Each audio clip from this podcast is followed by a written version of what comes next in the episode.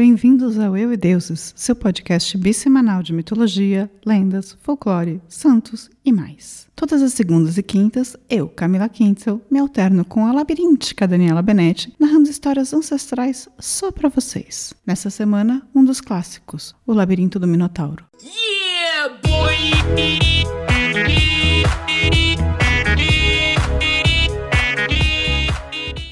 Todo mundo conhece essa história, mas não contada dessa forma linda como vocês vão ouvir hoje. Então, colhem aqui. Na ilha de Creta, Minos foi coroado rei, mas ele ainda precisava se provar rei diante dos seus irmãos e concorrentes. Para isso, ele pede a Poseidon, o deus dos mares, que lhe mande uma prova de que ele tem direito ao trono. O deus dos mares, então, manda um dos seus touros do mar, o touro cretense, um tourão branco, bonitão, para ser sacrificado por Minos em homenagem ao próprio deus dos mares. Basicamente, aqui uma metáfora. É como se Poseidon fosse num churrasco na casa de Minos e resolvesse levar Heineken, por exemplo, que ele pretende beber. Porém, Minos, encantado pelo touro, resolve enganar o deus dos mares, sacrificando um dos seus próprios touros e mantendo o touro cretense para ele. Na metáfora, Minos acha uma boa ideia servir Itaipava para Poseidon, que lhe trouxe Heineken, esperando que ele não percebesse. Spoiler: o deus percebeu e ficou puto. Errou. Errou feio, errou feio, errou rude. Então, para punir Minos, Poseidon faz com que a mulher do rei, Pasífae, se apaixone pelo Trourão, e vamos dizer que ela ficou tão louca pelo bicho que pediu a Dédalo, pai de Ícaro e também um super artesão, que construísse uma vaca de madeira mecânica para ela ficar dentro escondida, a fim de basicamente copular com o touro cretense. E foi isso que ela fez, disfarçada de mimosa, foi lá e pá, enganou o touro, que também não se fez de rogado e montou na vaca na mecânica com Pasifa aí dentro. Vaca, vaca, vaca, é tudo vaca, vaca, vaca, vaca, vaca, vaca. Temos aqui uma rainha engravidada do touro que deveria ter sido sacrificado pelo rei que resolveu enganar o deus dos mares e agora virou o pai de um filho bastardo de um touro, o Minotauro. Como dá para imaginar, o nome Minotauro vem justamente das duas palavras, Minos e Tauro, touro de Minos. Em alguns relatos, ele também tem o nome de Asterion, mais, mais conhecido como Minotauro. Na real, todo mundo conhece como Minotauro. Bem, o bebezinho que nasceu tinha o corpo de homem e a cabeça de touro. Mas vale dizer que antes do Renascimento houve mesmo representações em que o Minotauro aparecia um pouco como um centauro, meio corpo de vaca, meio de homem. No fim, a versão que se consolidou foi a da cabeça de vaca, né, cabeça de touro no corpo de homem. A Pasífae ainda criou o Minotauro durante a sua infância, mas conforme ele foi crescendo, ele se mostrou muito violento. Tô revoltado, mano. Além disso, tinha uma predileção por se alimentar de carne humana, o que não faz o menor sentido, tendo em vista que os bovinos são vegetarianos, né? É, e herbívoros, e que ele era meio homem, então é tipo meio canibal, meio vaca carnívora.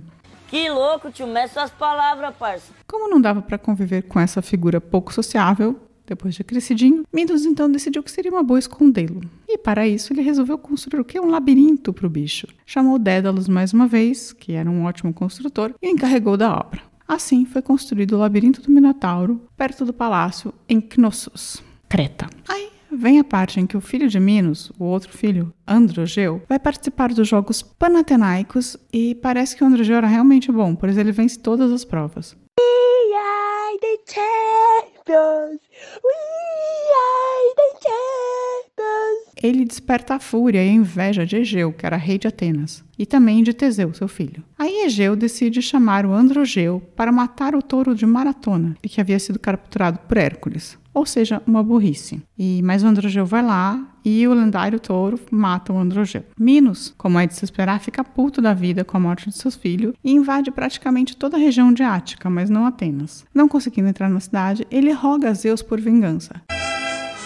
Só vingança, vingança, vingança! E Zeus manda fome e peste para a cidade. Pronto. Minos ganhou essa batalha. Com isso, ele volta para Creta e exige tributos a cada nove anos. E aqui tem relatos de sete até alguns de anuais. 14 jovens, sete, sete garotas e sete garotos de Atenas são jogados no labirinto para serem perseguidos e devorados pelo Minotauro. Tipo Hunger Games, tributos, só que com um touro só. assim vai vivendo nosso monstrinho minotauro no seu labirinto, comendo atenienses de tempos em tempos. Porém, no terceiro envio de jovens, Teseu, príncipe de Atenas, lembra, o filho do Egeu, fala: Não, pera, eu vou no lugar de um desses tributos porque eu quero matar esse minotauro. Hunger Games de novo.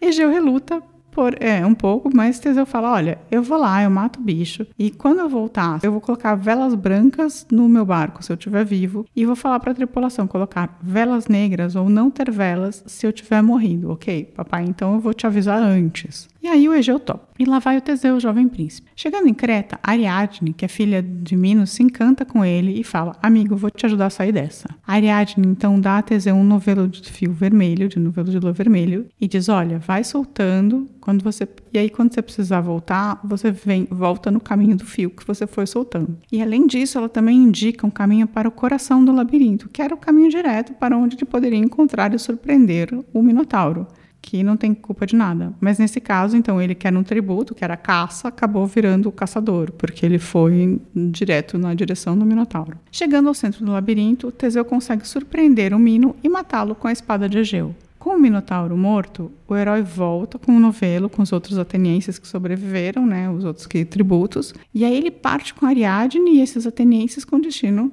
a Atenas, né, para voltar para casa.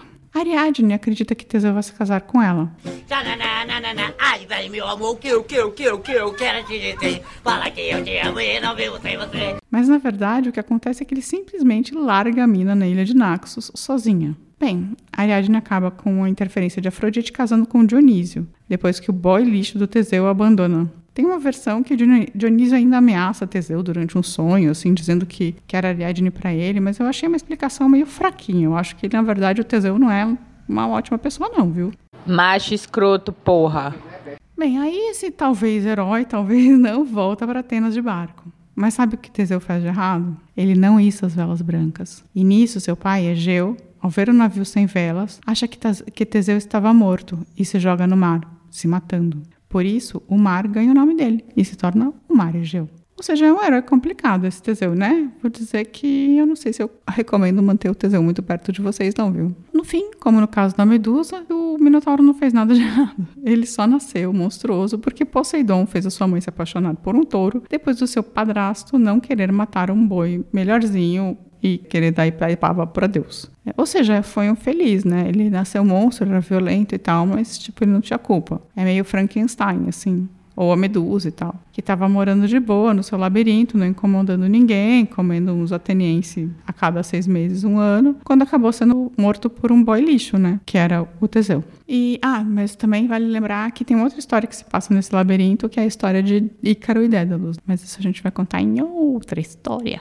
Aguardem. E com isso, acabamos aqui a história do Minotauro e seu labirinto. Se você quiser ouvir mais histórias como essa, escreva para contato@euideuses.com.br. E se você quiser se aprofundar em um labirinto de saber e cultura, fica a nossa dica, vai ler uns livros. O próprio Minotauro aparece em livros tão diferentes quanto O Inferno de Dante e O Sítio do Pica-Pau Amarelo, do escritor e racista Monteiro Lobato. Tem também o vídeo, que ele também aparece o Minotauro e o labirinto. Além disso, vale fazer aquele pedido semanal de sempre, né? A gente não tem arrecadação de dinheiro, a gente paga paga servidor, damos nosso tempo valioso para produzir sempre um conteúdo que a gente tenta que seja de qualidade para vocês. E o que você pode fazer para nos ajudar? Além de mandar uma cartinha com corações desenhados, nos divulgar. Então compartilhe o site com seus amigos, indica no Insta, no Facebook, no WhatsApp para os seus parça, que isso ajuda demais a gente a crescer e cada dia ser mais relevante, o que dá vontade de continuar. Quanto mais gente ouve, melhor é pra gente, né? Para um produtor de conteúdo. Ah, e vale também se inscrever no YouTube, no canal lá, clicar no sininho, no curtir, essas essas coisas. Tirando isso,